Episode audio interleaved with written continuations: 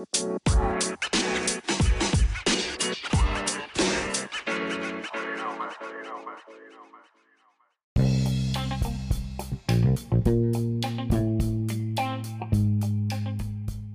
to season two of the Peepcast, brought to you by Buffalo Wild Wings. It is July 23rd, 2021, and we are less than a week away from training camps opening up all across the NFL.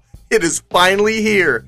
I am here to get you ready for the upcoming season. I will go division by division and giving you a breakdown of each team, discussing their outlook as we continue to inch closer and closer to the upcoming NFL season. And today we got a good one. I'm doing a much anticipated preview of the AFC West. Let's get it. All right, let's go ahead and get this thing going. So, the first team we're going to talk about today are the Denver Broncos. And this is a team, as I really researched them and went position by position, that I really started to grow fond, more fond of as I went through this process. I, I started to realize I, they have a lot more talent than I think we give them than we give them credit for. There's a number of different reasons for that, but you know, realistically, they have been putting pieces together, and I, I feel like they're one or two pieces away, and maybe even a breakout performance away from really competing for a potential playoff spot. Now, this division would be tough for that. You know, they they're going to have some competition as as we you know continue to talk through this division, but this team is setting themselves up well, and you know we're gonna we're gonna talk about it all. So first of all, when we're talking about a team that's kind of up and coming or any team, I believe their success lies directly in hand of their quarterback. What what is their situation at quarterback? There, there's a lot that we can learn from that. Okay, so before the draft even started, the Denver Broncos went out and they traded for Teddy Bridgewater. So he's my first key addition to their team from that from the Carolina Panthers. So we're training camp's five days away, and there's going to be a full on competition for the, the starting quarterback job. Now, if you're really going to break this down and really kind of think about this, I don't think that you go out and trade for a quarterback unless you're going to you have concerns about the your your current quarterback, which is Drew Lock. So they obviously had concerns about Drew Lock, his progression or, or, or, whatever, but they obviously felt like they needed to bring in another guy, whether it was for competition or it was for, you know, Teddy to be the starter. You know, that remains to be seen. You know, in my opinion, I think if you go out and you trade for a guy like Teddy that has been around the NFL, that's won some games in the NFL, that realistically his career was was starting to take off. I want to say it was right around 2015 when he was playing for the Minnesota Vikings, and then a freak knee injury in training camp just derailed his entire career. It, it, took him about 18 months to be able to come back. He he gets on with you know the New Orleans Saints as a backup. Drew Brees goes down for about five weeks, and Teddy comes in and plays pretty well. So then after that, he goes and plays for the Panthers, and he got a chance to be the starter and it probably didn't go the way that Teddy wanted to go, but it wasn't bad either. I, I would say he was very serviceable. He went out there and he won some games, but also Carolina didn't really have a lot going for him. You know, they have Christian McCaffrey, uh, but outside of that, offensively, I, I didn't really feel like they were really explosive. I you know, I'll I'll just leave it there about the Carolina Panthers, and we'll talk more about them, what their outlook is going to be you know this upcoming season here in a, here in a, a few weeks. But I think Teddy has a really great opportunity in front of him right now as of July 23rd because I think there's some other things that that can happen. Um, and I don't want to really speculate as I'm previewing what I'm previewing what's currently on the roster for them. And there's some big things that could happen. I think that could take this team from. All right, well, I'll just say it. Aaron Rodgers. That guy's out there. I honestly, there's going to be some big things that are going to happen within this next week. I honestly think uh, that that Green Bay is going to hold pat, and I think he's going to have to to say that okay, I'm I'm going to retire, and we'll see what happens. the The reason that I am talking about the Denver Broncos and Aaron Rodgers is that they're really the only team that has the cap space and has a question mark at quarterback that it, really is just like those paths are, are merging together if he's if Aaron Rodgers is going to go play for another team. But he's not on the roster right now, so I'm not going to talk too much about him. But have that in the back of your mind because he could change this team from hey maybe competing in the playoffs, you know, might be on the outside looking in, might squeak in, would turn that this team into a pretty dang good football team. So Teddy Bridgewater has an opportunity to do some things with this roster is ultimately what I'm trying to say. This this roster is is is a good one. So he's our first key addition, and this is when I really started to to change my mind a little bit when I started to realize, not necessarily offensively. Now offensively they are uh, they they did get uh, some other pieces there, but defensively, I really think that they are going to be tough. And their head coach is known for for defense, Vic Fangio. So when they bring in guys like Ronald Darby to come in and play corner, uh, that's really going to be more of a depth thing. I think um, he's going to be able to compete there maybe for a, a, nickel corner position, but that's a depth pick, and that's a guy that that has started in the NFL that is is a quality player. But here's a guy I think is very very underrated, and I could talk about this guy. I've watched him play for the last few years uh, with the Bears. And Larry, I know that that that you're listening and and you can attest to this. Kyle Fuller is a dang good player. He is aggressive. He plays tough man-to-man defense. He breaks up a lot of passes. Uh, in my opinion, he is a really, really underrated corner in this league, and now he is playing for the Denver Broncos. And I think this scheme for Kyle Fuller is is going to be really, really perfect for him. You know, Vic Fangio likes to blitz. He, uh, they like to have a really strong pass rush, and you know they have the guys to be able to do it this year. They they really really do. So that's a really great pickup. And then of course in the draft, everybody had Trey Lance, including myself. I had Trey Lance going to the Denver Broncos um, up until they traded for Teddy Bridgewater. Then in the draft, they pick up Patrick Surtain, which in my opinion was um, he he wasn't the first corner. I, I thought, but I, it was like more like a one A one B, and Patrick Surtain was that one B guy. Uh, Jaycee Horn was my number one corner on the board uh, in, in, the draft, but Patrick Surtain, I mean, he's going to come in and he's going to be a starter. Obviously, great cornerback at the University of Alabama. Pair him with Fuller, and then uh, they got Callahan at the nickel. We'll talk about that. I just want to talk about the dishes, but Bryce Callahan at that nickel position at potentially Ronald Darby. So you think about that, all of a sudden you're going, oh man, okay, that starts to sound familiar for you Denver Broncos fans, doesn't it? Wasn't it in uh, 2015 you guys had a really, really good secondary, a really strong pass rush? Huh. That's what this team reminds me of. I'm not saying that they're going to go to the Super Bowl, but I'm saying that they are piecing it together, much like that 2015 run. And it, it, it's very it's uh, it's eerily similar to me. Uh, I just think they got the players. But here's here's where I really think that they that they won the draft. I'm not saying that they were like the best team, you know, in the draft, but I, I have been talking to this Scott. If you're listening, you know I've been high on this guy, Javonte Williams, uh, that uh, out of North Carolina that you guys got in the second round. You guys have a solid. The Denver Broncos have a solid one-two punch in the backfield right now with Melvin Gordon and uh, Javonte Williams. Now, Javonte Williams is very special, and it, you could argue that he was better than Najee Harris, better than Travis Etienne.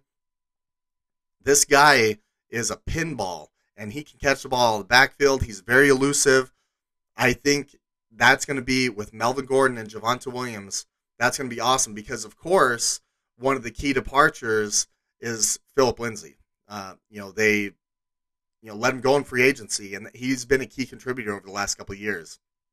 I'm actually a big fan of Philip Lindsay, um, but I think there's definitely an upgrade with getting uh, Javonte Williams there in the second round. Um, some key departures, you know, there wasn't a ton, but I think one on that on that defense, you know, Chris Harris Jr. and him going to the Chargers, I think, you know, within the division, I think that that always hurts.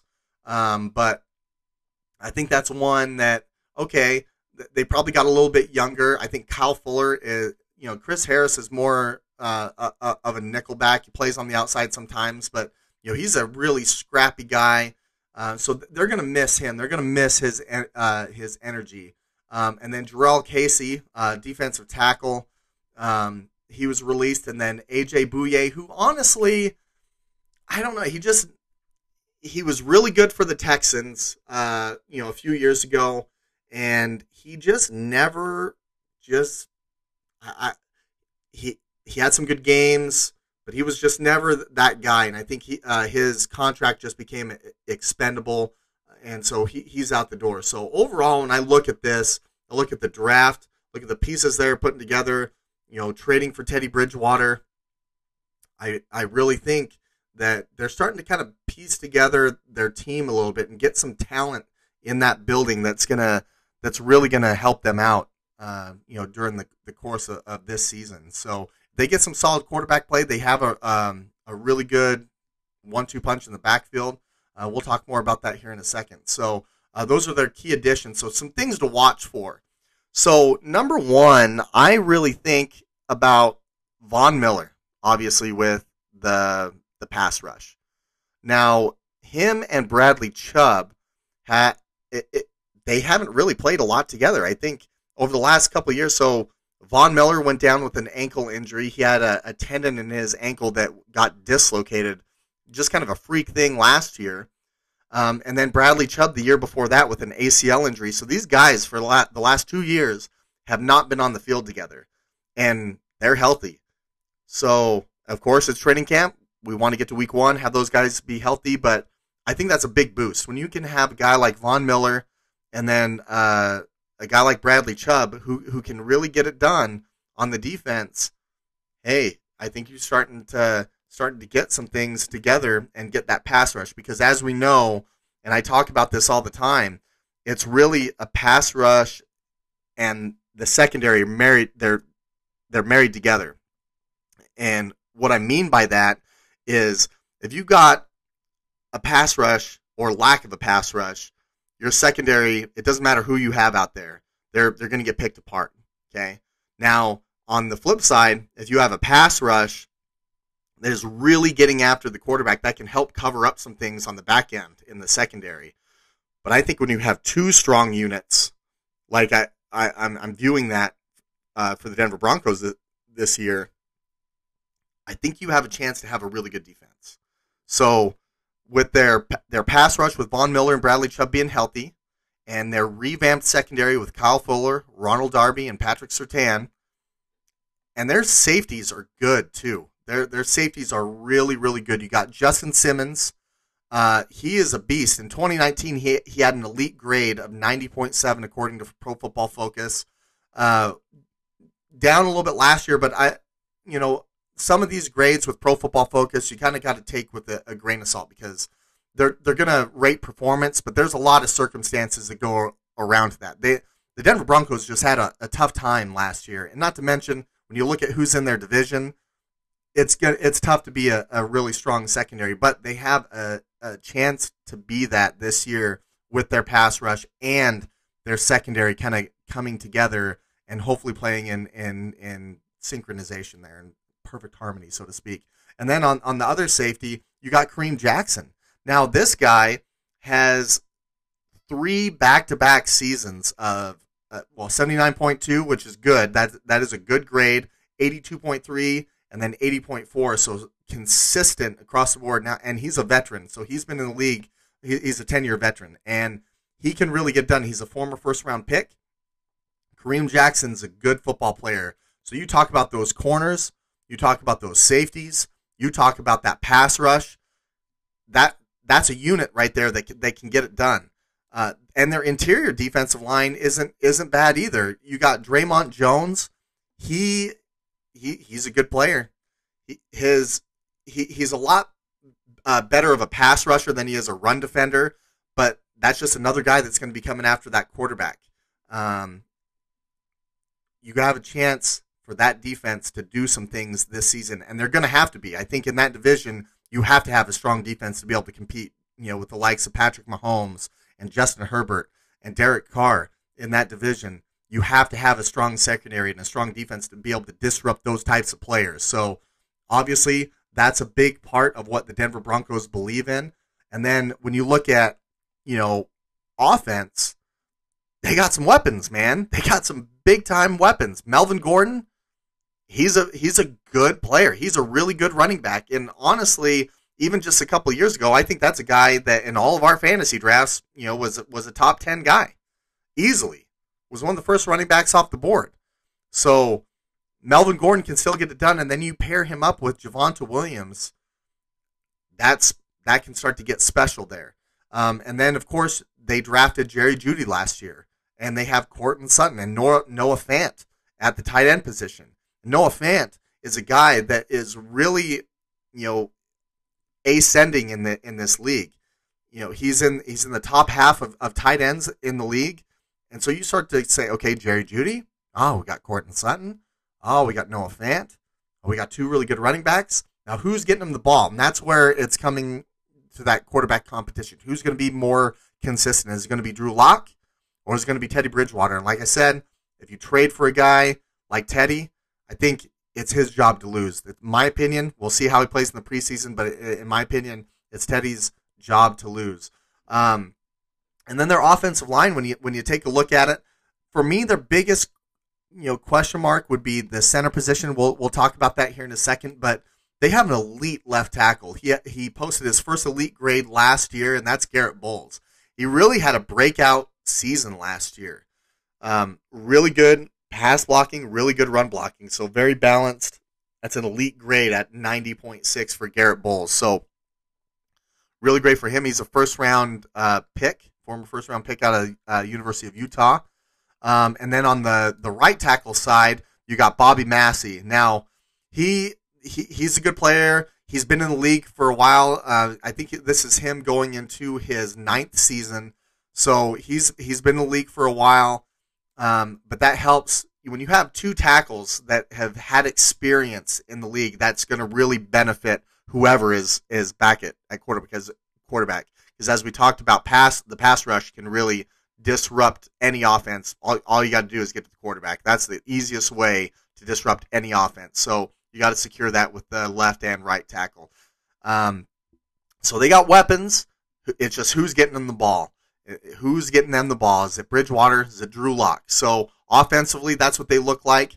Uh, now, the things that I, I think that are going against them, it, eh, one is that center position. Now, center is that guy right in the middle of that offensive line. He's communicating protections, um, and you know that he has he has been because they they've had you know Drew Lock back there. He's he was a younger guy. I can't imagine that they were putting you know a lot of uh, protections on on Drew Lock. So you know that's come down to uh, the center, and this is uh, Lloyd Cushenberry. And I'll just be honest, I don't I don't want to go ahead and and uh, diss this guy, but to me, if if you're looking at if there's a hole on the offensive line, I think you got to start at center. So he's got to get a lot better there. Uh, but the guards, uh, they're they're a little bit better. So you got Graham Glasgow. Uh, he's been in the league for uh, for a little while, so he he can get it done. Um, he's posted some really good grades consistently over the last couple years. And then you got uh, let's see here, Dalton uh, Risner. I want to say is, is, his name. You can say Riz. I, would say it's Risner, R I S N E R. So I would say that center to left guard is kind of the the spot where they're not as solid as say the outside and then that right guard position. So um, that would be a concern for me offensively. Um, but one of the things that that helps out an offensive line is having two really good running backs and the ability to run the ball and the Denver Broncos have that. So now let's see how they use Javonte Williams and Melvin Gordon.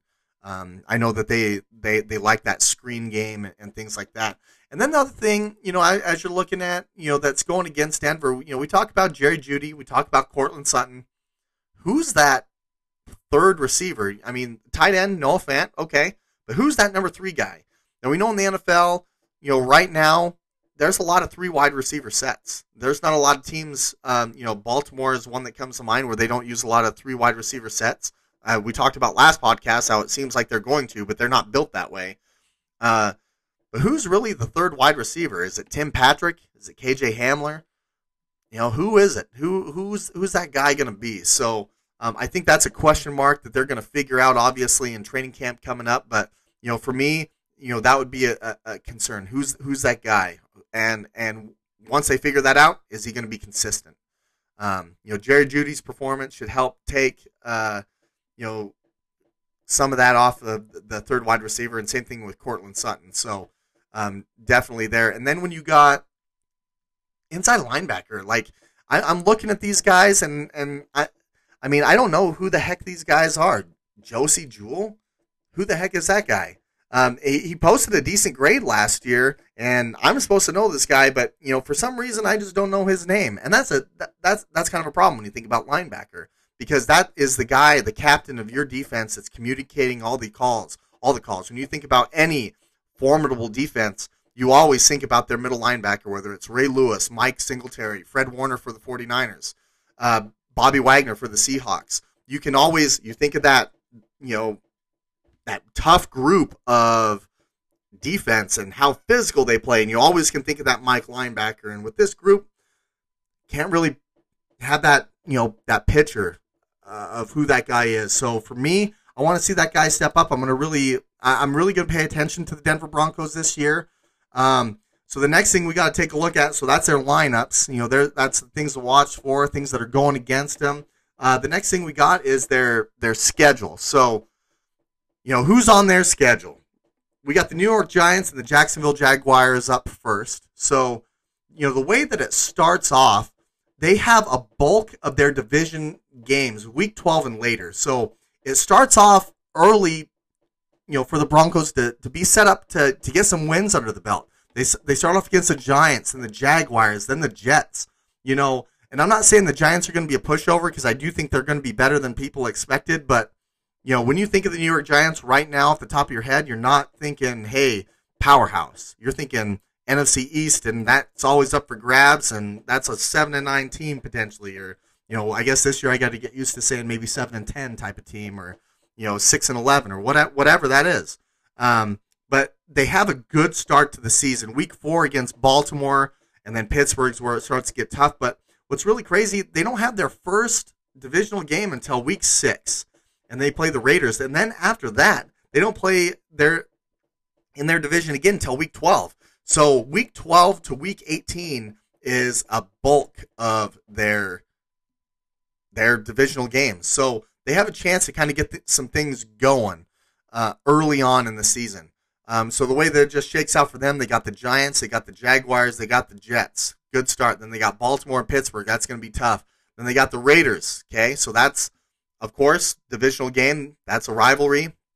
Then the Browns. Talked about the Browns last week. I'm going to try to shut up on them, uh, but obviously I think they're going to be a really good team. Then you got the Washington football team. I think they're going to be good. Dallas.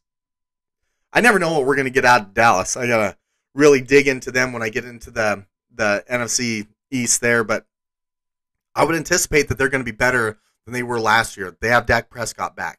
So, and that's in Dallas. Um, and then the Philadelphia Eagles, um, you know, I, I, think this is really going to be a down year for them. Um, and then you got all those bulk games uh, of in the division. You got the Chargers, you got the Chiefs, um, then, then you end up getting the Lions, then the Bengals, and then you got the Raiders, Chargers, and Chiefs again. So see how they set themselves up early to see if they can make a run within some of those divisional games in Week 12. So I, I think they can compete. I think they have the ability to do so. I think they're going to be one of those teams that, as you kind of look down the stretch, you don't really want to play because they're kind of starting to get some things together. You know that they're tough. You know that they're physical, and they might not have all those win- wins under their belt, but you know that they're going to be there for all 60 minutes. So, uh, you know, we'll see. We'll see how they go. You know, for me in this division right now, I I, I, w- I would have to say that I got to put them at third.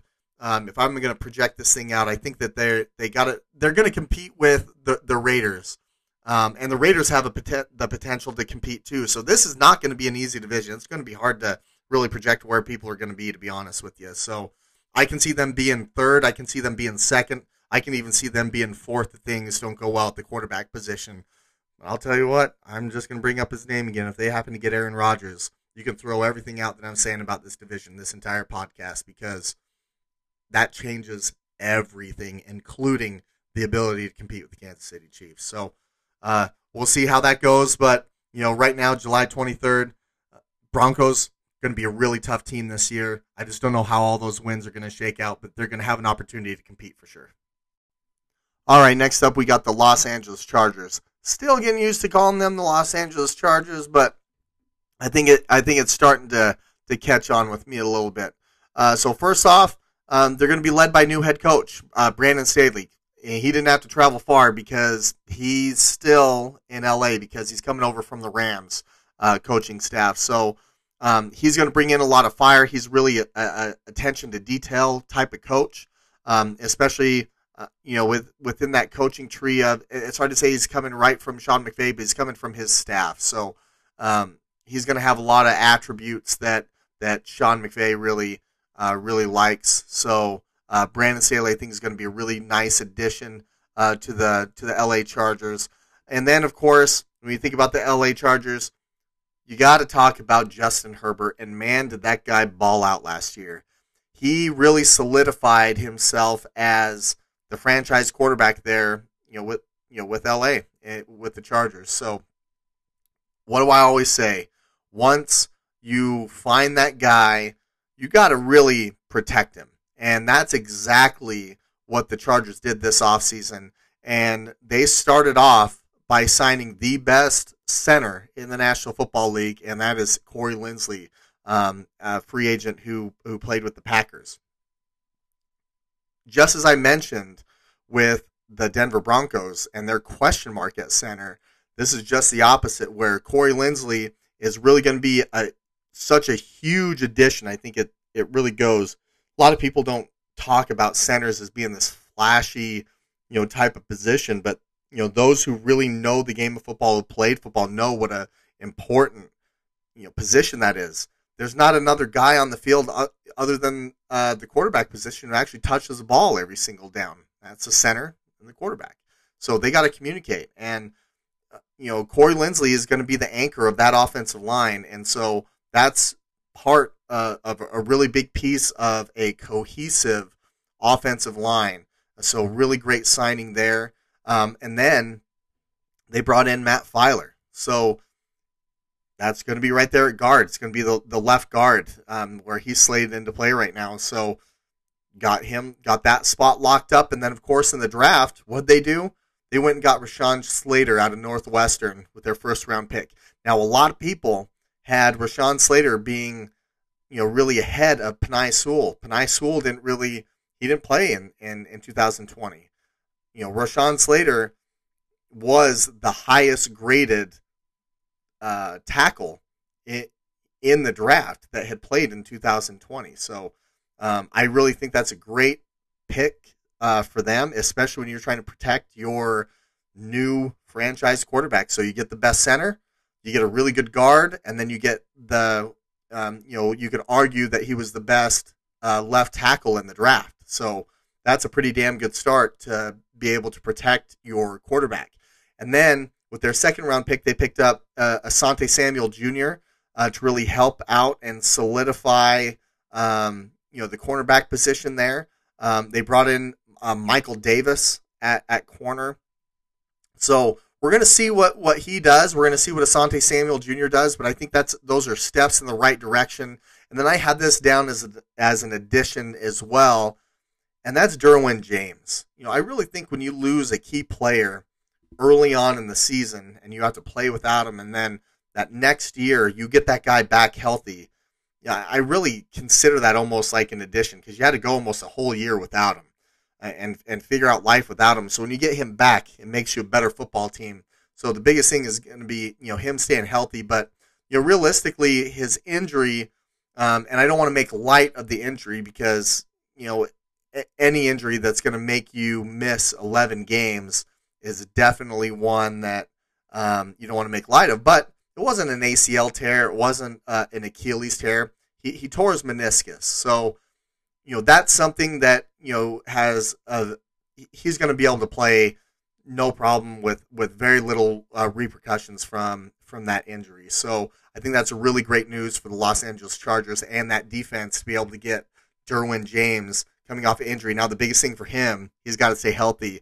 And then another addition that they got um, is going to be their nickel corner. Um, now he, he'll he'll be on the field when they go. You know, the other team comes out and just you know two wide receivers. But when they bring in those three wide receiver sets, which is really more of a base defense in in today's NFL, you know, Chris Harris is going to move down into that that nickel area and and and cover you know that third that that slot receiver. So um, and they got him from from Denver. You know, Denver, uh, you know, didn't re-sign him, so he's very familiar with this division. He's he's probably familiar with a lot of the the players already on the Chargers, so that should be a really seamless uh, transition. But you can kind of see those steps. Okay, we got our franchise quarterback. What do we got to do? We got to protect him. So they went and picked up three pieces to protect him. Okay, so who else do we play in our division? Okay, we got the Kansas City Chiefs. Okay, yeah, they can throw the ball around. All right, we got the, the Las Vegas Raiders. Yeah, they can they can throw the ball around. They got a lot of speed at receiver. Okay. Oh, we got the Denver Broncos. We got to cover Jerry Jeudy. Got to cover Courtland Sutton. Yeah, okay. We gotta we gotta get some corners. We gotta really help solidify our secondary, and that's exactly what they did. So I think those are great additions there. Um, some key departures. Uh, Hunter Henry. Um, he left, but they replaced him with Jared Cook. I think that's a really. Eh, I wouldn't say that Jared Cook is going to completely be able to replace Hunter Henry because Hunter Henry is a really good football player, but Jared Cook's coming from New Orleans where he's used to playing with Drew Brees and then throwing the, the ball all over the yard. So that's going to be, uh, he's going to be able to fit in pretty quick. He's a bigger guy, he's a physical tight end. So um, I think some really key additions there. Um, that's a, a departure for Hunter Henry, but good replacement. Uh, of course, Tyrod Taylor. Um, he's now going to be playing for the Texans. Who knows what that quarterback situation is going to be? I'll talk about them here in a couple weeks. Um, but is that is that a big thing? You got your franchise guy, Tyrod Taylor leaves. Uh, Rayshawn Jenkins, uh, their safety, left for the Jacksonville Jaguars. And then this was another one, you know, Forrest Lamp. Um, I really think they got an upgrade by getting Matt Feiler. So, you know, three of those players, I'm, I'm looking at it and saying, okay, they they replace them, you know, fairly seamlessly. Uh, and then Casey Hayward Jr., you know, him going to the Raiders. You know, they got Asante Samuel Jr. So it's yet to be seen about a rookie, and I talked about that last week until they start playing downs in the NFL and, and seeing what life is uh, going up against you know these these these top athletes. I, I don't care who you are if you're in the NFL and you're playing, you're a dang good football player. You're a really really good football player, but we need to see how Asante Samuel Jr.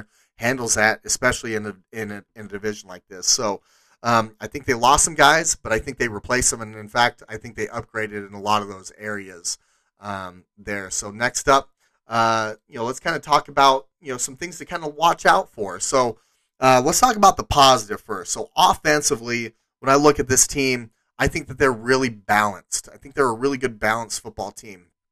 You know, they got uh, Austin Ekeler here, and he is an absolute stud. Okay, and I actually think that when you look at a guy like Austin Ekeler, when they solidify that offensive line for Justin Herbert, that's also going to benefit Ekeler. I think he's going to have a really good season.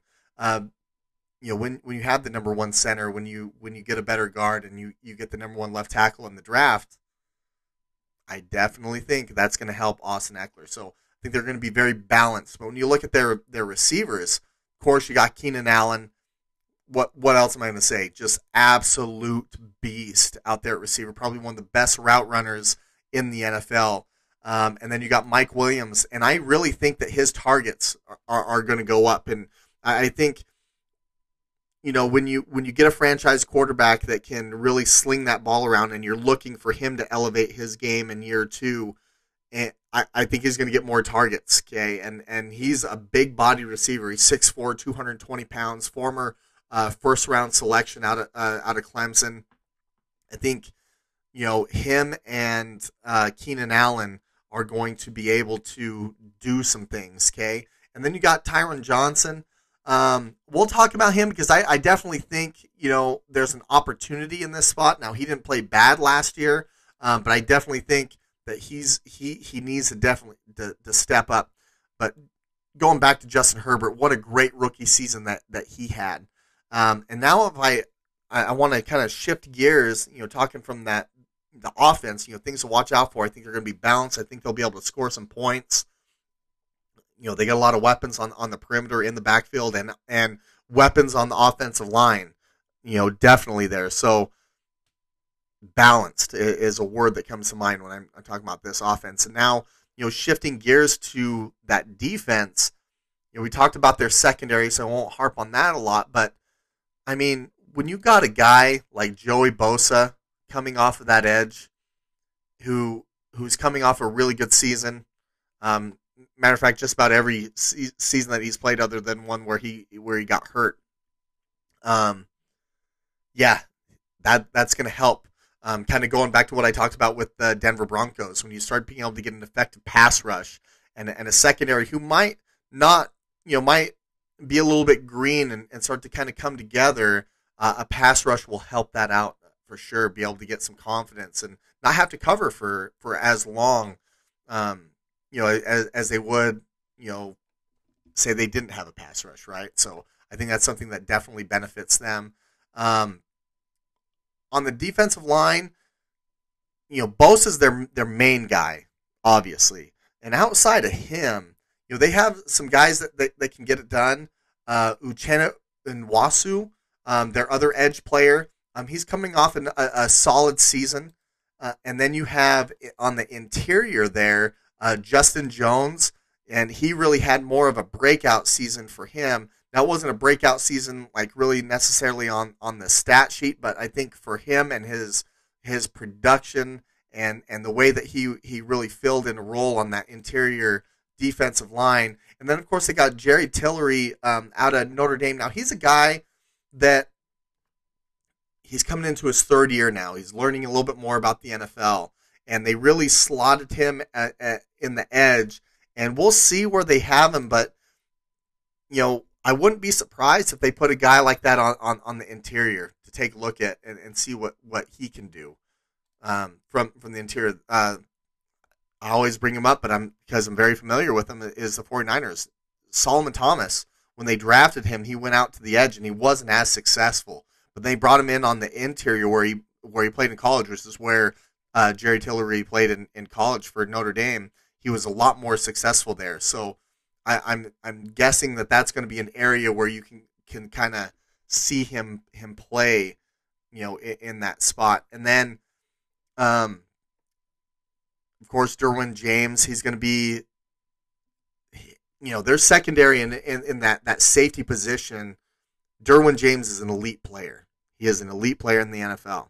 So if he's out there, you're going to have a boost out there in that secondary. Now, if he gets hurt again, I think that's where things can get a little shaky on the defensive side. But uh, going to some of their, their weaknesses here, again, that, that third receiver is a question mark. You know, who who is that guy? And, and, and Tyron Johnson, now he, last year he had 20 catches for 398 yards and three touchdowns.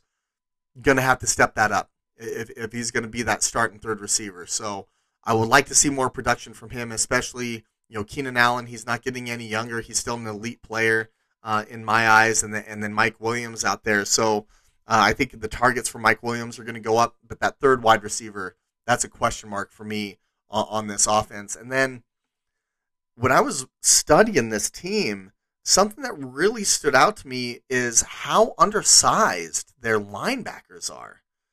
And I mean, I, am going to kind of break some of this down for you. So uh, they got Kyzir White, who's who plays more like a, uh, their their Sam linebacker, which is their strong outside linebacker. He only weighs 218 pounds, so he's really kind of built like a safety. So to me, you know, against like a power run team, like let's say Baltimore runs, you know that he's going to struggle against that. Uh, now, speed wise, he's going to do a lot better in that passing game, which helps out against teams like Kansas City. Um, but if they start pounding the ball uh, with, with Clyde Edwards Helaire, okay, what, what does that look like? And then Drew Tranquill, um, he played safety at Notre Dame. He is their uh, will linebacker, which is their weak outside linebacker. So you got two guys that played safety in, in college. They're going to have a, I mean, to me, that's a, that's a big question mark. You want guys that can run, but you want guys to be able to fill that, that that gap. You want guys that can come up and, and stop that run and third and one. You know, is is Kyzir White going to be able to stop? You know, a, a, big time running back in the hole. I don't know. He's 218 pounds. I mean, he he's not a slouch by any means, but usually have a guy that's about 235, 240 that's going to do it. The only guy um, that fits that mold um, is really Kenneth Murray. Now he's 6'2", 243. He plays our Mike position. Um, he was our first round selection the, the year before, Kenneth Murray. So we'll see. He he didn't have the best rookie year, but I mean it's kind of be expected. There's a lot on the Mike linebacker in the NFL, so um, those outside guys to me that they're they're undersized. Like to see a big uh, step up from Murray uh, and see. Uh, but to me, the, that, those are the biggest thing. Third third receiver, who's that guy? How is he going to step up? What's his production look like? And then undersized linebackers, and then a really inexperienced Mike linebacker. Um, you know, outside of that, I really think that they they're they're built to be able to start getting some things done. But um, as I kind of broke this down on paper, a little bit more worried about them than I think when when I initially initially thought about them. So um, let's take a look at their schedule because you know this is where things get in- interesting, especially in, in this AFC West. So the first six games for the Los Angeles Chargers are brutal. They start off against the Washington football team, and they're going to put that that revamped offensive line to the test. I know that on paper, yeah, they look a lot better, but that that Washington football team defensive line is going to going to get after them. They're going to try to put pressure on Justin Herbert right out the gate. Um, and then Dallas. Now, I, I keep going back and forth on them, and I'll talk more about them when we get to the NFC East, but I do think that there's a lot of pressure in Dallas. Dak is, is coming back healthy.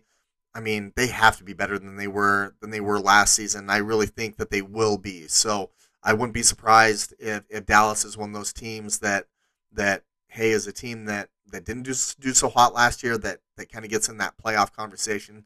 So two teams have a lot to prove early on. The the Washington football team, Dallas Cowboys, you get them coming out the gate. That's tough. And then you got the Kansas City Chiefs in Kansas City that's going to be tough. So that's going to be a big game. See how the Chargers hold up there, and then they they have another divisional game against the Raiders, and then the Browns and Baltimore. So the first six games, I'll just go over it again: Washington Football Team, Dallas, Kansas City, Las Vegas Raiders, Cleveland Browns, Baltimore Ravens, and then they have a bye, and then they play against New England. So it doesn't get any easier right after their bye. So that's going to be they're going to need a strong start they could struggle early out the gate against some of these teams. They cannot afford to drop any of these games. They need to come out and play strong against Washington. They need to play strong against a team like Dallas, who's going to have a lot of pressure on them early uh, to play well before they, they go to Kansas City. Um, and then Las Vegas. Hey, Las Vegas is a team that will take them down to the wire. And they, they have a lot of pressure on them, too. So we'll, we'll talk about Vegas here in a minute. But um, Cleveland is going to be a tough draw uh, for anybody, and then Baltimore, and then New England. Um, you know, getting a lot of their players back. Nine players last year uh, that were out uh, that that opted out to not play, and they're getting a, a majority of them back. So uh, those first six weeks are brutal. They get a bye, then they play New England. That's going to be tough, but it does get it easier after that. Uh, they play the Eagles and they play the Vikings. Pittsburgh is that team where you know I talked about them last week don't know exactly what we're going to get from them. I can see them really regressing uh, when we looked at them, but they're they still have talent, and they're they're not going to be put away easy. And you know where they're they're playing week eleven. You know that's that that might be one of those those times where where Pittsburgh's really needing some wins, and here come the Chargers. So uh, we'll see. Um, and then divisional game against the Broncos. Uh, then Cincinnati. Then you got the New York Giants, which still trying to figure them out a little bit. Um, I'll get more into them here in a couple weeks. And then you got the Chiefs again. Uh, Texans, I think that they'll they'll they'll handle them pretty good because I, I mean that's as close to a, a dumpster dumpster fire as you can get right now in the NFL is the Texans. Sorry, uh, any Houston fans out there, but uh, you know it, I know it. So you know, just address it for what it is. And then you got the Denver Broncos week 17 and finish off against the Raiders. So, you know, really three three of their last four games, divisional games, they're going to have to start off strong. They and and if they do, they're going to be set up really well. So, you know, we'll we'll see. Um, but I think the Chargers are definitely up and coming. This division is not uh, not an easy division. You know, there's not you know one team where you're like, okay, clearly bottom dwellers. I think every single team in this division is going to be able to compete, and I think they're going to beat beat each other up a little bit, and and we'll see where the chips lie because as we know in the NFL is any, any given Sunday, but um, I I definitely think that on paper, um, Los Angeles they um, I don't have them winning the division, but I definitely have them potentially being in that that that second slot right there, being in a good position in the playoffs. I, I think that's a, a good possibility uh, for the Chargers there.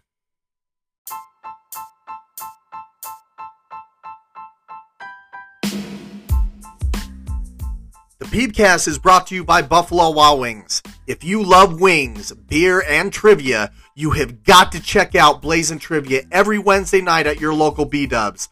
Weekly prizes given away with their new interactive experience. Compete against your friends or see how you stack up against everyone else. Blazing Trivia starts at 8 p.m. Mountain Time in the sports bar. Head on in and check it out. All right, it's time to talk about the Las Vegas Raiders. And Matt, I know you are ready for this. Yes, I'm calling you out, Matt, because you are probably the most loyal Raiders fans. You and I text back and forth when it comes to these guys. So this is all for you, buddy. I hope you can get excited for this one, okay? So, Las Vegas Raiders. Now, for me, this was this is a team I, I follow pretty closely. I'm a big fan of Jon Gruden. Um, I, I, I just love that guy. And then you got Mike Mayock, that I was a huge fan of him as a an, as an analyst, and I really think that I mean they just get so inconsistent at times, and they drop games that they shouldn't drop, but then they win games that they shouldn't win, and it's just like who is this team? But as I kind of got into breaking this team down this year and kind of looking at it, I really think that they got better. It's hard for me to say that they didn't get better. And you know, when when start of free agency happened and it just seemed like they were just getting rid of their entire offensive line and they had all these holes to fill and I was like going, what in the heck is going on? But then you can kind of start to see things kind of get pieced together there. So let's talk about it. Now, the first key addition, and I think the biggest key addition of their offseason is Yannick Ngakoue.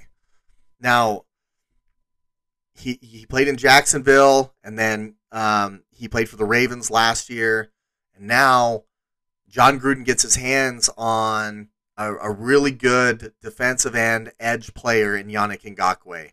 So I'm really excited to see what he can do for the Las Vegas Raiders. I, I think that's a huge addition. And and the other one, and I was kind of surprised that you know, in free agency that Kenyon Drake came over uh, from the Arizona Cardinals because I really felt like that he fit in well there um, when he got traded to the Cardinals from Miami.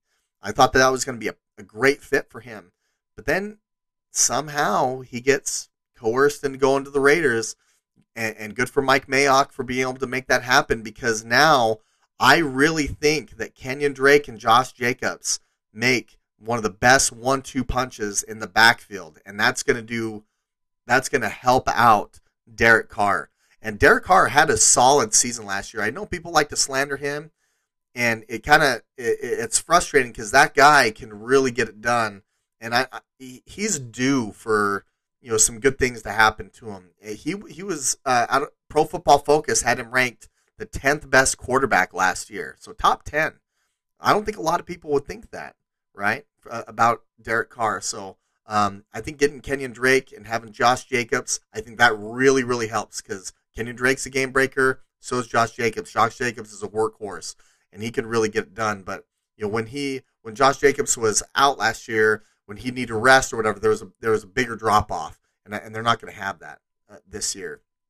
Um, they brought in uh, a center, Nick Martin. Now I've talked a lot about how center is really important. Okay, now Nick Martin you know, he he's not a horrible center and he's not an elite center, but he's very serviceable. He's he's played in the league a while. He he knows offensive line. He knows how to be able to you know get calls right and stuff. So you know we're gonna see. And sometimes it just takes because he was playing for the Texans, and when you have a mobile quarterback like you know Deshaun Watson, you know was there in in Houston, you know sometimes those grades can get a little skewed because you're having to block a little bit longer.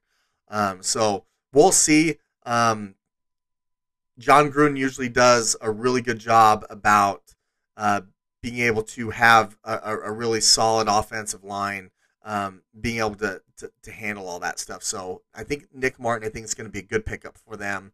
Um, Richie Incognito, he was a guy um, that you know they were able to re-sign, which is good because they needed him. They needed him to come back, and so he's he's probably one of their be- uh, better offensive linemen there at left guard.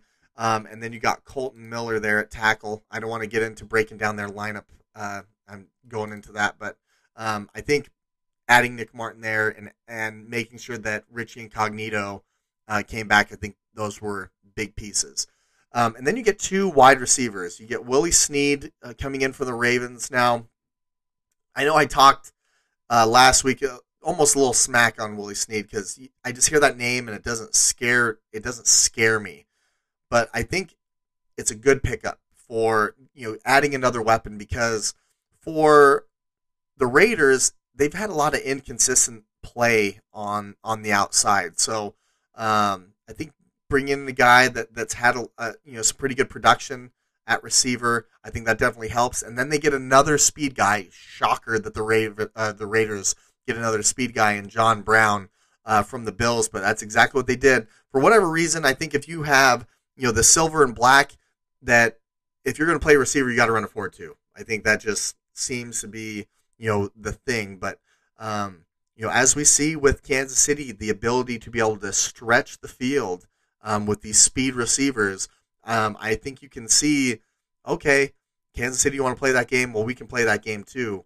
Um, and we have a really good running back. We might be a little bit more dedicated uh, to the run than you are. Oh yeah, we got a really good tight end too. So you can start to see some of these pieces, and, and it's really fun to watch these divisions how they try to match each other and defend each other and and really try to piece things where they can almost play the same type of ball and and when I look at this this Raiders team, you start to see that speed on the outside. So it, it's kind of fun to okay. I wonder where you got that idea from.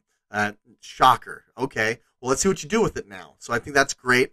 Um, they're able to bring in Casey Hayward uh, from the Chargers. So there's a lot of there, there's a lot of defensive backs that are moving within the division, uh, which that's kind of fun to see. And then uh, this guy, uh, I'm going to talk about him here for a sec because I think he got a really bad rap in, in San Francisco, but I'm actually really excited to see him do well.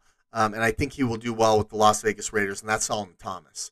Um, he he got picked third, uh, yeah, third overall, and you know when you get picked third overall, people expect you to be a game breaker. Okay, that's not exactly what he is. He's a really good player on the inside, and I don't think he gets a lot of credit for that because people wanted 15 sacks out of him every year. Well, that's not the type of player he is. Um, but I think he's going to fit in well. Um, he is coming off an ACL injury, um, but he's a really good character guy. Um, I'm excited to see how he does, you know, with, with the Las Vegas Raiders. And then in the draft, the, it's just so funny. And Matt, I know that you're listening to this right now, and and we were there together watching the draft. And that first pick, you were so mad because the guy that they picked, really, they could have gotten the second round, and we thought that they they were going to pick somebody else. Um, and the first round, they got Alex Leatherwood, and it's a good pick because that is you know going to help solidify uh, a tackle position for them. They could have got him in the second round. There no, I don't think anybody had Alex Leatherwood going in the first round, but then they go ahead and then they get in the second round uh, Tre'von Moehrig from TCU, who was projected in the first round. it's it's just like classic Raiders. Like, how can we just kind of almost seem like we mess it up, but we don't quite mess it up, and we just do things the beat of our own drum type of thing? It just kind of cracks me up. And the more that I watch them, especially as Jon Gruden's kind of been their coach, it, it, it's just so funny to watch, and it's more funny for me than it is for you, Matt, because I'm sure that I, I saw the pain on your face in that first round. Like, what is going on? And then you were happy in the second round. So it's like, okay, you know, they, they just like to toy with your emotions. But um, I think those key those additions to me make them a better football team. Um, because when you look at their departures, the one that stands out to me is Nelson Agholor, and Philadelphia fans might not think that they might say, okay, yeah, good riddance. He wasn't any good, but he actually played really well for the Raiders. He was one of their most consistent receivers outside of, of Waller, and Waller's the tight end, but um, pass catchers, I should say. Um, and then the other ones, I mean, Takk McKinley, um, he went to the Browns.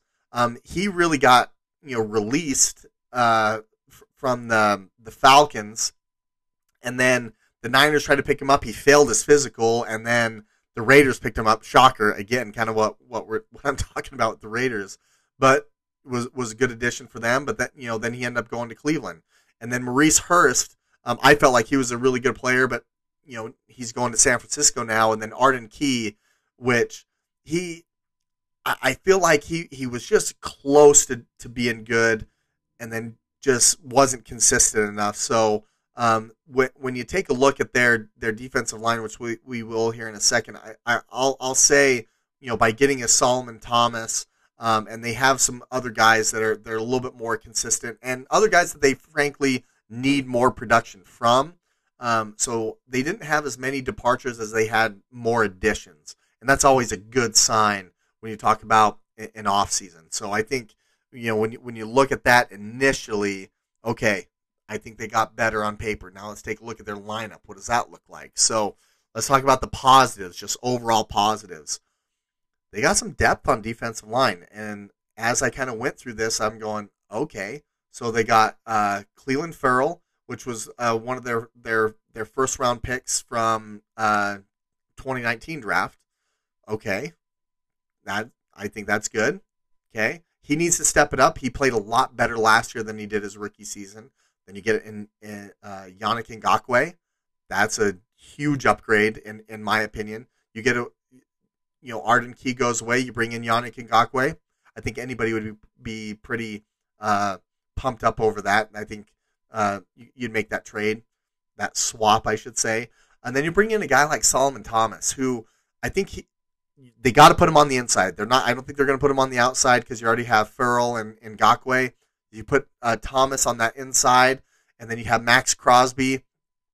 I think you got some depth there. Um, and then uh, you still have uh, Johnathan Hankins uh, on the interior there as well. So they got some guys on that defensive line, and then I I didn't realize they they had all those guys, and and you know by getting in Ngakoue and Thomas, and then they already had Crosby and Ferrell, and they kind of swapped out some guys that that didn't work out, and kind of brought in some other guys that have kind of proven some stuff. So I think that's that's really really good. Um, like I said, positives running back, solid one-two punch. Um, I definitely think they're a top three one-two punch in the entire league. Um, definitely top three for sure. Josh Jacobs and Kenyon Drake. Uh, I think they're going to be interchangeable. I, I think that's that's going to be really good to be able to help them stay consistent with the run help Derek Carr out. And I mean, the way that they're built, you got. I would think that there'd be a lot more play action off of this. I mean, just kind of looking at that, helping out their offensive line a little bit. You got two really good running backs. You got a lot of speed on the outside. Uh, to me, that I think they're going to dial up a lot of uh, deep shots. Um, they got speed on the perimeter, and as Jon Gruden always likes to say, you know, run up on him and scare him to death. He always says that. You know, speed on the perimeter, and you know, really, that is huge because when you have a guy like Henry Ruggs out there who he really had kind of a shaky first season. He was he was inconsistent. He he had some drops. Um, he had some hamstring injuries. So it's like, okay, what are we going to get out of him? But I'm curious to see now that he's, you know, and, and it's hard to to really kind of put that on him too because last year was such a weird year. You know, there wasn't really an off season there. There were training camp was really weird. There was no preseason game, so you know his first ever game in the NFL was an actual game. It wasn't like a practice game. I can go out here and try things out. So those rookies that played last year that kind of might have struggled or whatever, yeah, it's hard to put that on them. So I'm I'm going to give Ruggs a pass on that because you know receiver in the NFL is is is a whole different beast than it is in college, especially at the University of Alabama, where they got talent across the board. So I'm curious to see what he does. Let Let's see him do some things this year, and then uh, you know, of course, they got Hunter Renfrow in there at the slot. Um, I think you know he really he doesn't look like a football player, but when he puts those pads on, he really shows up. He makes some incredible catches, makes some big third down conversions. So I think that's huge. And of course, you got Darren Waller. He, I mean, what do I got to say more uh, about Waller? Because I think he's all right, Matt. Don't get mad at me at this, but I think I think he's like number three tight end in the league, and I think that's fair to say. I think a lot of people would agree with that. But I'm actually going to take it a step further. I'm going to say he's a number two tight end. You're going to say, "Oh, who are you putting him over?" Well, I'm not because for me, it's hard to say that there's there's Kittle, there's Kelce, or there's Kel, uh, Kelce and Kittle. They're really one A and one B, and you can have an argument for you know which one is B and which one is A. And then number two is Waller, and there's a huge drop off after that. You know, th- there's other guys that that have some skills, but you know Waller's story is incredible. Um, I'm really happy for that guy. It's great to see him have the production that he's having. Um, but you, you, if you have to actually say one, two, he would be the third guy. But you know, uh, Kelce and Kittle are, are so interchangeable in what they do and how elite they are, and Waller is right there. Um, he's not quite one. Uh, I don't think he's a one C, but he's definitely solid two in my mind. So I think that's that's huge. You have a lot of speed on the perimeter. You have a good one-two punch in the backfield, and you got Waller there. I think that's good. And now you know, taking a look at the, the next thing is their secondary. I, I do anticipate their secondary being a lot better. And here's the big if. Here is the big if. And I have been very critical. Um, and this is the first time I've really said this over like over a microphone and something that's going to get published. But um, Abram, Jonathan Abram, you need to step it up, man, and you actually need to play ball because every time I watch you, you are out of position. You're coming up there and trying to make a hit when you're not even supposed to be in that spot. You're just chasing people. So out of position. And in fact, when you take a look at his pro football focus grades, it it shows. So he was a he, he was a first round selection out of Mississippi State. He's six foot two oh five, and he's that guy that was on on Hard Knocks saying Salmon. Is it Salmon? Is there an L? Salmon? Okay, enough with it. Enough with it, man. Like you just got to show up and play ball, like for real. Like it drives me crazy to see somebody with that much talent not be able to put it together in his mind and be able to be in the right spot. Last year, his defensive grade and Matt, like I remember texting you back and forth and telling you that this dude's out of position. This shows it's exactly what I was talking about. 35.9 defense grade. Long silence after that because it's like, what the hell? So he needs to step it up. He had a great pass rush grade. Well, cool, because that's the one thing that he just knows how to do is just go after people with the ball, which is great. That's a great thing to have. Happy for you. But if you play safety, you need to cover. You need to cover and you need to be back there, and especially in the AFC West. So, my thing about this secondary, Jonathan Abram, you got to step it up because you're also going to have this other guy, uh, Moehrig, Tre'von Moehrig, who he he's a big time hitter too. So they can be really physical on the back end. They have the potential to be very physical and have people not want to go over the middle and and really be able to be a, a dynamic group of safeties. But Jonathan Abram, you got to listen to your coaches. You got to be in the right spot where you need to be, not where you want to be, where you need to be. Period. End of story. And then you got on the outside, you got Casey uh, Casey Hayward. I think that's going to be a really good spot. Um, and then you have, uh, which is funny, uh, Trayvon Mullen. So they got two Trayvons in the secondary. So we'll see what what what he kind of brings. Um, he he's another young guy. They have a lot of youth, um, but then you also have um, uh, Damon Arnette, who they drafted. Who that was another one where it's like that was the guy that you drafted. Um, it's not that he's a bad player; it's just the position that he got drafted at, which I think that's kind of unfair to the player. But he he is a first rounder, and he was projected in the first round. So yeah, the Raiders took him in a spot where they weren't thinking to take him, but they have some young talent in that secondary that if they can get their stuff together, um, they should be a lot better, and they have an opportunity to be really, really good, um, especially with the depth that they have on that defensive line. So I'm I'm very excited to see, you know, what the, what they can bring there. So now here's some question marks, and I think these are all the ones that that I, I think that you can say just generally about the Raiders. Number one is consistency, and I think that starts with the receivers. Um, I, I think Derek Carr did a lot better last year, uh, a, a, lot better last year. Like I said, Pro Football Focus has him ranked top ten quarterback in the league last year. That that's huge, and I, I would say watching him, he he he was having a really good season. He did have a good season, but then there were some drops that were in key key times of the game, which which changed games.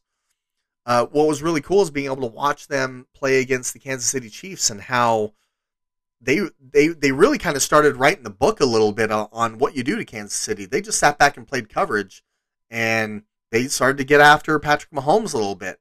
You want to know what was kind of funny?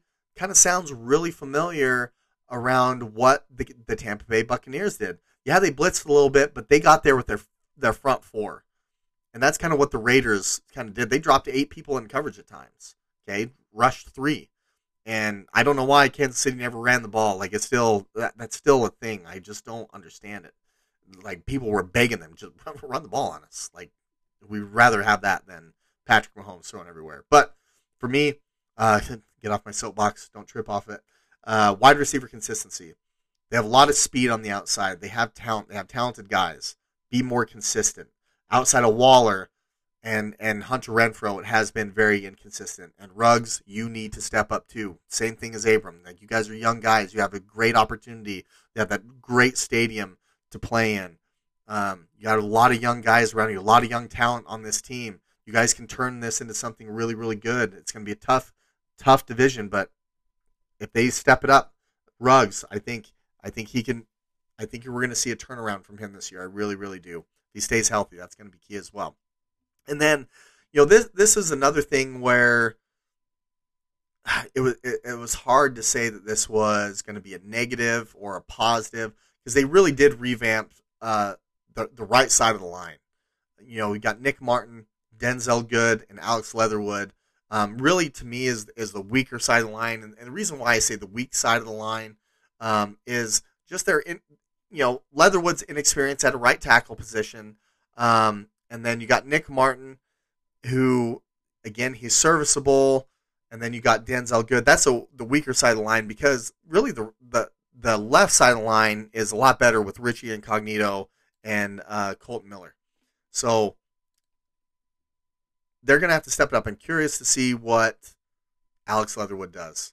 Um, I think he, he will do well. It, again, he's a rookie. We got to see him do something. We got to see him him come out there and play against some really good pass rushers in the NFL.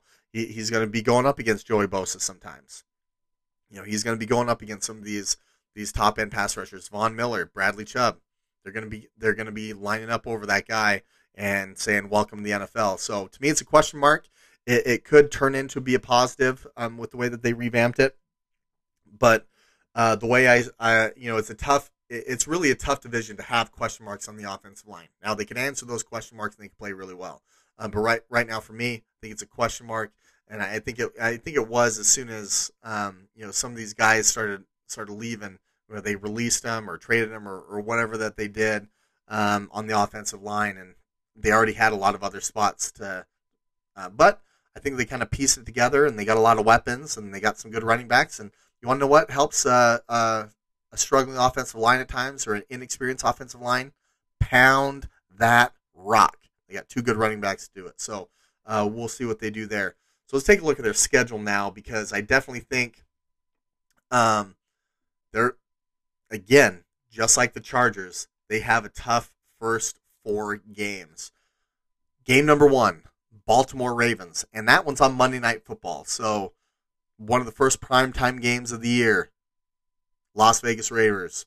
Going against Baltimore. Now, sometimes this one's tough because for me, when I initially saw this game come out, I go, "Oh, that that's going to be a, a really good game, really good test for Vegas early."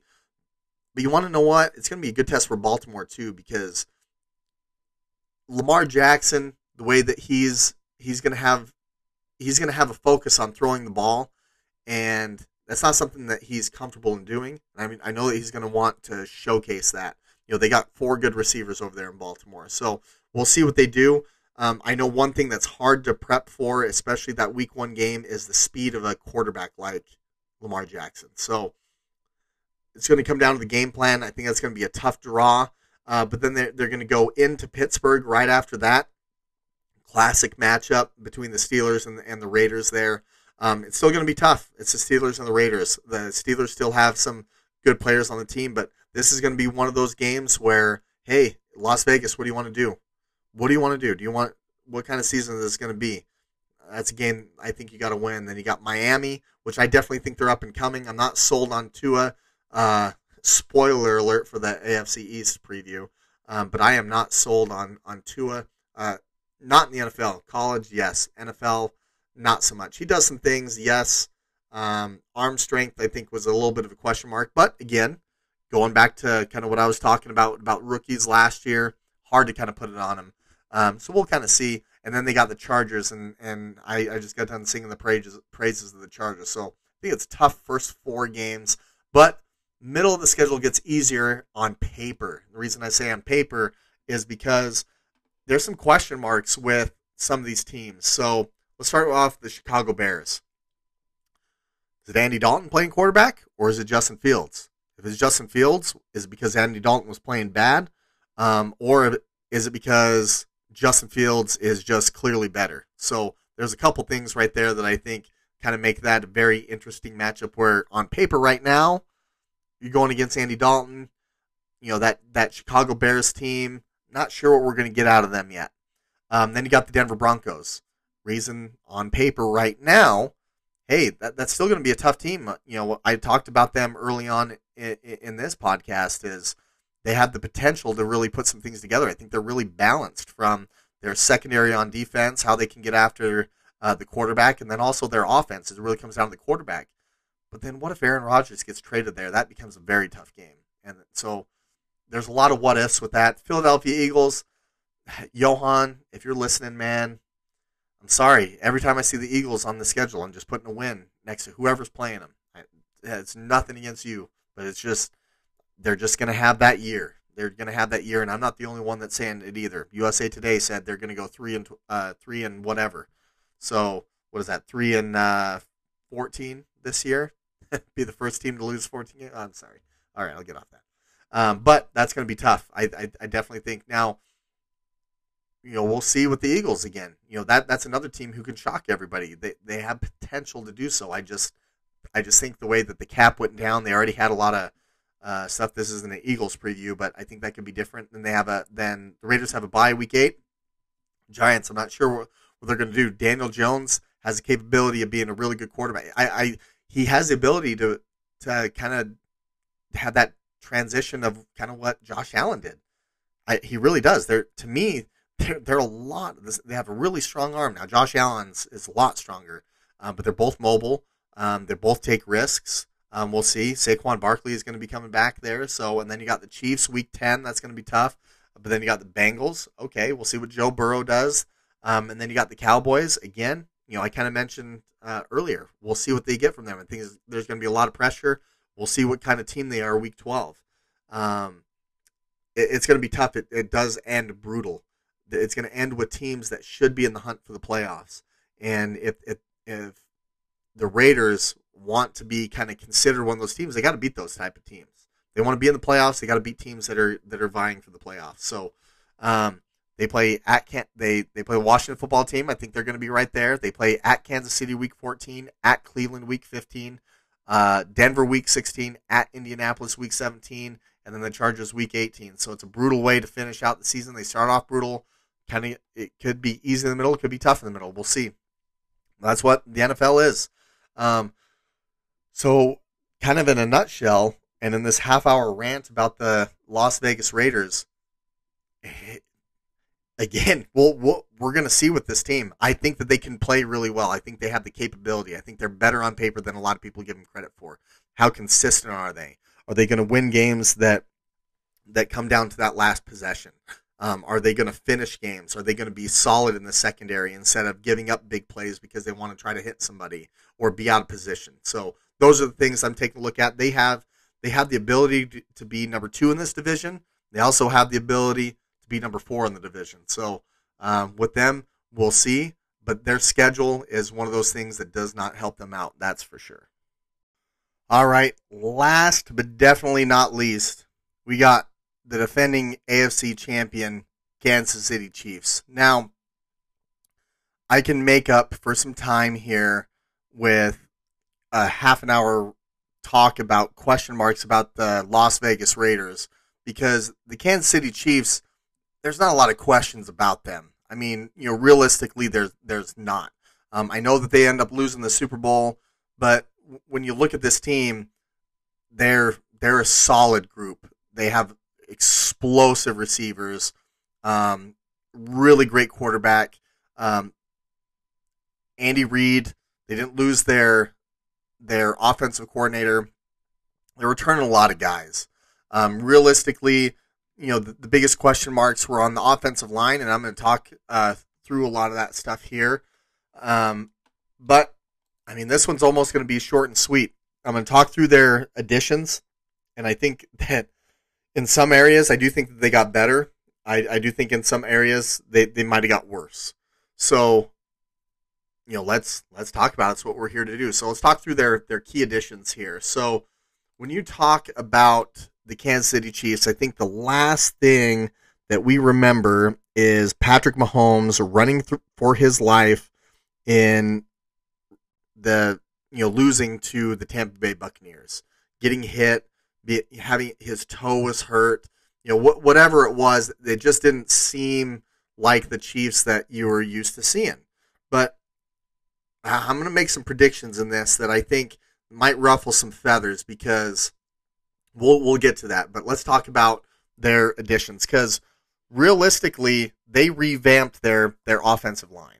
So number one, I definitely think that that we should talk about it. So the big big thing in the Super Bowl was they were they're without their their two starting tackles.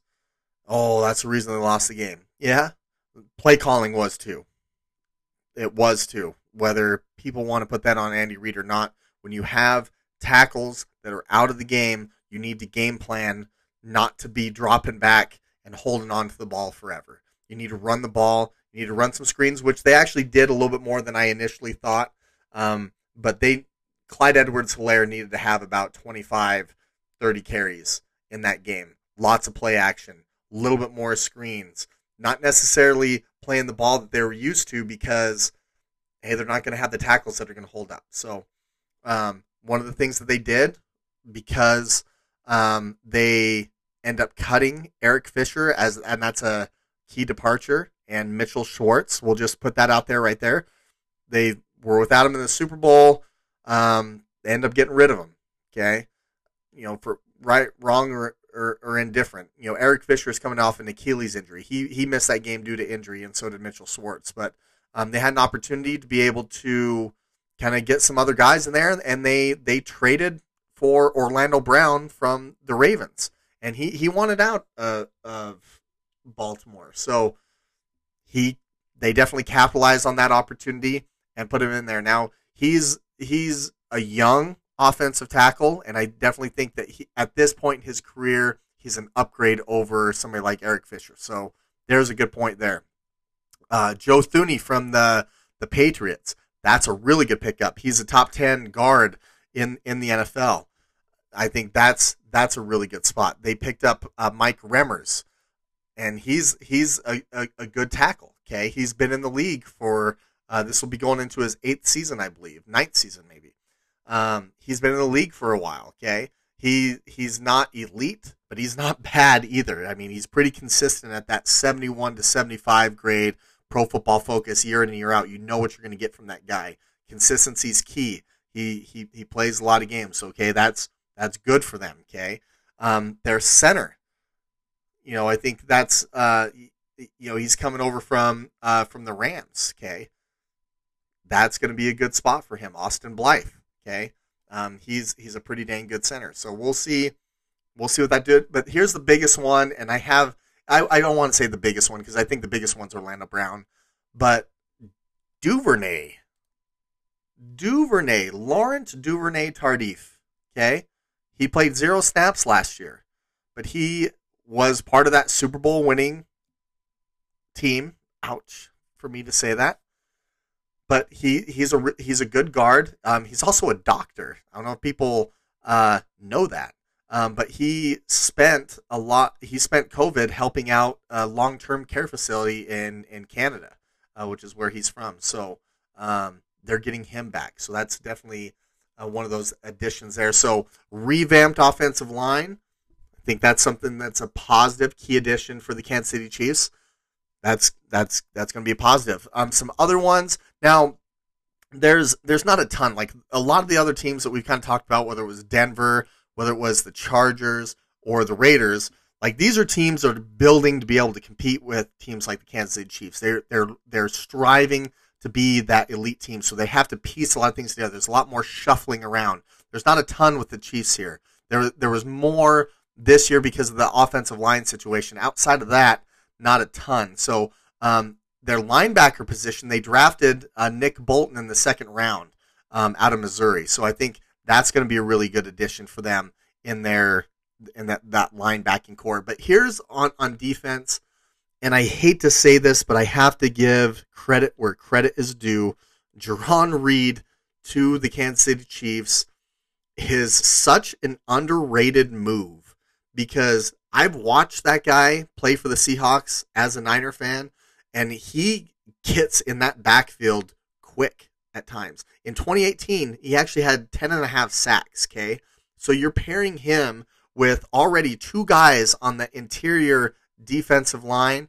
I think that's a very underrated signing by the Kansas City Chiefs, and that is a very good player that they got that no one is talking about. That I will gladly, not gladly, but I will. I'm, I'm happy he's not in the NFC West anymore. I'll tell you that. So if, if you can get any sort of you know read off of me with me not wanting to play that guy twice a year, yeah, I'd say he's a pretty damn good football player. So I think that's a, uh, a good pickup for them. And then also Alex Okafor, I think is going to be good, and that's going to actually play a bigger role because um, we talked about the two tackles are gone, but this is a big one, and this isn't one because of injury. It's not one because they cut him as of, as of yet.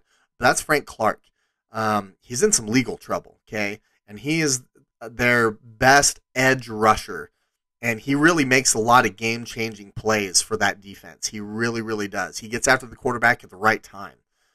Him not being there, potentially, there's nothing confirmed yet, but I can tell you that it's in the legal system and it's not looking good because his his whole deal was he had like an Uzi in his car or something. He's facing like three three charges. That's I would bet if I I, would say that he's probably not going to play the whole season if he plays at all. So we'll we'll see. I mean, those are some pretty serious uh, charges there. So um, that's a big departure um, from Kansas City if he does not play. That's a, a big blow to that defense. Um, they also lost Sammy Watkins, and Sammy Watkins, very good role player on the outside. He, he's more of a possession guy, you know, than some of those uh, track stars out there. And then Bashad Breeland, you know, he had an interception in the Super Bowl in 2019. He's he's a bigger corner, so I, they're going to miss him on on the outside. So, like I said, some additions where they might have gotten better, but some spots where ah, might have got worse. We'll we'll kind of talk about that here a little bit. So, um, let's talk about some positives. Obviously, there's a ton of positives to talk about the Kansas City Chiefs. You don't go back to back AFC champions without having a ton of positives. So let's just start off with how explosive their offense is. Offense is. It's almost like watching arena football. I mean, Tyreek Hill is ridiculous. Um, he he's unbelievably fast, but what's crazy is uh, how good of a route runner he is. He is a really good route runner. He uses his speed to get separation, not even just over the top, but he does that underneath. So corners are so worried about getting burnt deep by him that they give him so much cushion and they'll bracket him over the top that he gets a lot of those intermediate routes and then he can turn those into big plays too. So he gets a lot of chunk plays with that. Then you got Mecole Hardman, who just getting another year in the league, and and he's another fast guy. So you know he's he can get after it too. Um, and then you got Demarcus Robinson. Okay, so they have some. Re- they have a track team at receiver, track team, and then they have top two tight end. And I'm going to go back and say, hey, he's he's one A, one B. You can argue him or Kittle, who's uh, one A and who's one B, but just an absolute stud at tight end. And he, I mean, he just continuously makes plays. He's a great route runner. He'll block. He's just got that swag. He's a really fun player to watch. Um, not for not for you know teams going against him or you know Matt. I'm sure that you don't enjoy watching Travis Kelce play. Um, I'll tell you that's a, a big positive. Uh, another positive is that revamped offensive line. Now, that's that can always be a negative or a positive, but I really think that the way that it kind of ended up last year, it has to be a positive.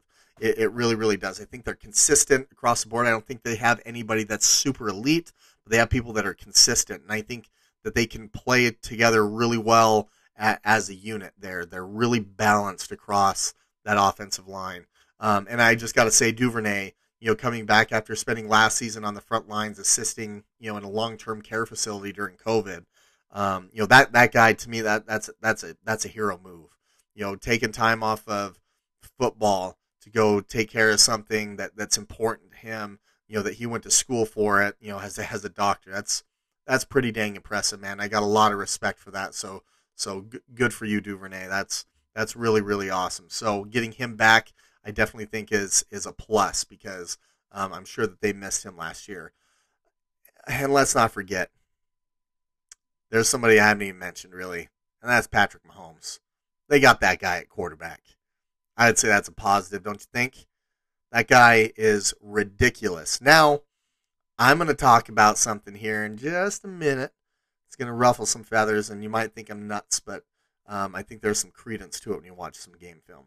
Um, their defensive line, kind of going back to my Jarran Reed comments and Chris Jones and Derrick uh, Nnadi, they are elite on the interior defensive line. It's going to be hard to run in inside. It's going to be they're going to be able to get you know like I said, Jarran Reed had ten and a half sacks in 2018. Okay, he can get after the quarterback. He can get penetration, and guess what? So can Chris Jones. So can you imagine? You know who do you double? And then of course you still have a Derrick uh, Nnadi he he is a good player too. I mean, they they're that's three guys on the interior that are really really good players. So that might help, you know, with not having you know Frank Clark if he's going to miss an extended period of time. Um, having that that really solid um, interior is going to be really good. So here's some things that I say that are going against, and this is where I'm going to start to ruffle some feathers. First, here's I'm going to pick the low hanging fruit. The defensive on paper isn't a strong unit. They really are not. When you look at their secondary, um, they're definitely not. There's nobody out there that really scares you. Now you have Tyrann uh, uh, Mathieu um, that is just a playmaker. He's a really, really good safety, but he's not out there playing at corner. Um, and then you have uh, Sorensen here he's always seems to be in spots. Daniel Sorensen making plays. He he just seems to be in, in those spots making plays. But on paper, you know, he's the 86th ranked safety. I know that he makes plays, but okay. I just I, I I'm just looking at these guys on on on the defensive side of the ball in the secondary, and it's not scary. It is not. And I think that I definitely think that they can get taken advantage of out there. So um, we'll see though. They, they when the offensive scoring 35 points a game, you know they can give up 30. So that's one of those things where they haven't really been exposed in that area because there's not a lot of teams that have been able to slow down the the Kansas City Chief offense. But the teams that have you know kept them to like 20 points, they've kind of want they've been able to get the Chiefs. When you look at the Tampa Bay Buccaneers, they were able to get the Chiefs. They were able to expose them in certain areas. And so this is where what I think has going against them now. Okay. So when you have a team that makes, you know, that that comes up, Okay, 2019 Chiefs, they win the Super Bowl. Great. You know, what are they going to do the next year? They go back to the Super Bowl. They played a lot of football. They played six more games than anybody else has in the in the league. Okay, six more games on those bodies. It, it takes a toll. At some point, there's going to be some sort of drop off. And for me, I know I'm looking at it right now, and it's so easy. It's so easy to be like, yeah, the Chiefs. They don't have a lot of holes, but people, teams have had 24 months since you know really 2019, and and when Patrick Mahomes really started coming on the scene. And for him, it's been three years for him. And I think you're starting to see that a little bit more with him. It this this game in the NFL, it's not just a copycat league. It's I need to scheme to stop you league, and I'm gonna I, I'm gonna find out things that you're not very good in, and I'm gonna attack you in those areas. And that's why I love this game because it's it's such a a high speed chess match, and you know, there's teams that that show up. Like I'll, I'll say the the Raiders last year probably had no business beating the Chiefs, but they did once, and they came really close uh, again a second time. We're in that game until the end. Okay, teams are starting to figure them out a little bit. I have the feeling they they're going to be there now. When we talk about their schedule here in a second, it it's a, it's a little different. Okay, um, because I feel like that, that they they're they're going to have a little bit of a, of an easier road than than most. It's hard to, to, I mean, you look at Kansas City and say, okay, yeah, they definitely have a target on their back, but people have been scheming to stop them. I'm really uh, uh, the, the one thing I was going to say that's going to ruffle people's feathers is Patrick Mahomes. He's been holding on to that ball a lot. Okay, a lot. He's been holding on to it, and it's partially the reason they lost the Super Bowl. Um, I like to see, and that's just not on him but he's looking for that big place a, a, lot, and he's slinging it around a lot, and he, he gets away with some of these throws, and and some teams have dropped some picks on him, and for me, I just I, I just have this feeling just kind of in my gut, and I could be totally wrong, and you can blast me and, and, and call me out because I'll deserve it.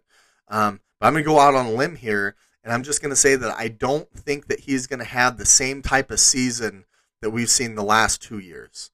I think there might be a little bit of a drop off. People are starting to kind of be able to scheme for them a little bit. And now Kansas City is going to have to adjust because I know that they're feeling that too. I guarantee you that they're feeling that. Some things that they came out with early, you know, they're they're not going to be able to continue to do over and over again. That you know, defenses find a way to stop you. So, um, you'll we'll kind of see, but I can definitely see that this defense could get taken advantage of when you have all this talent and all this money on the offensive side. There's going to be some things that kind of give get given up on the defensive side, and that could potentially cost them some games. So um, we'll see there. But I, I I'm going to call it out right now. I think Patrick Mahomes is going to have a little bit of a harder time this year, um, you know, than, than he's had in past years, and that's okay. You're not going to come out and be elite every time. Tom Brady's had great seasons. He's had seasons where okay he didn't play well, but you want to know he's always there at the end.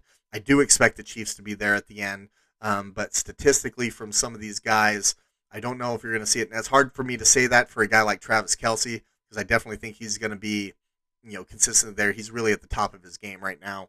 Um, but Patrick Mahomes, I'm I'm curious. I really think that if the Chiefs are going to continue to be successful, they got to get Clyde Edwards-Helaire a little bit more involved. I think they need to give him the ball a little bit more often than they do. I really think that in that Super Bowl, had they done that and had they really concentrated on, you know, giving him the ball, you know, early, giving him uh, the ball in, in even like second and eight chances where you think that, that Kansas City is going to throw the ball, you know, keeping the other team off balance, I think that would have just helped out so much more. And, and I've watched that game a couple different times. And, you know, like I said, you know, they ran more screens than I initially thought because I just had this image in my mind Patrick Mahomes running for his life, but they had to do something. And I, I really think that I, I don't think that you can have Patrick Mahomes drop back consistently 45 times a game because he does take some hits. He takes some shots because he does run around.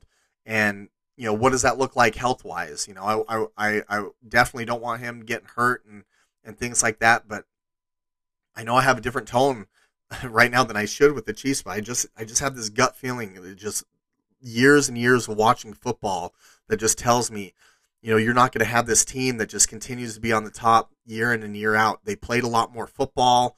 uh, and somewhere there's going to be a break. That's a reason why there has never been a you know three-time Super Bowl champion. It's it's hard to get there once, let alone get there twice. So we're, going to see what happens. They got a lot more competition in the AFC this year than they've had previous years. Um, you got the Cleveland Browns there. You got the Buffalo Bills that are really kind of coming up. You got people in their own division, whether it's the Raiders or whether it's the the Chargers that are coming up. Denver, what's going to happen with Aaron Rodgers? What's that going to look like? Okay, so those are the things I'm kind of talking about. Um, I don't want to downplay the Chiefs because I definitely think they're a really, really talented team. But I think you got to take a step back and, and realize these guys have played a little bit more football than everybody else has. They've gone, I mean, gone through this pandemic being on top. That that does wear on teams, and eventually, I think you're going to see a little bit of a drop off, and it would not shock me if it was this year. But as we continue to go into the schedule, um, that's where when you kind of look at it, I think it starts off rough for them, but then it gets a lot easier. I mean, for Cleveland, I don't think there's a better time to play the Chiefs than than early. I, I know the Chiefs are going to be out there. They're going to want to do some things and get that Super Bowl loss, that taste out of their mouth. But I can tell you that Cleveland knows that they can play with them. They were right there in that game at the, at the end, um, in the divisional playoff against them. They they were very close to winning that football game. And if you think that Cleveland's not motivated for that game to come out there and play them Sunday, September 12th at 2:25 p.m. Eastern Time, you're dead ass wrong. They're coming. They're built their team to go after Patrick Mahomes. They have built their team to run the ball to death, and they have great superstars on the outside uh, at the receiver position. They are built to beat the Chiefs. Okay, so's Buffalo.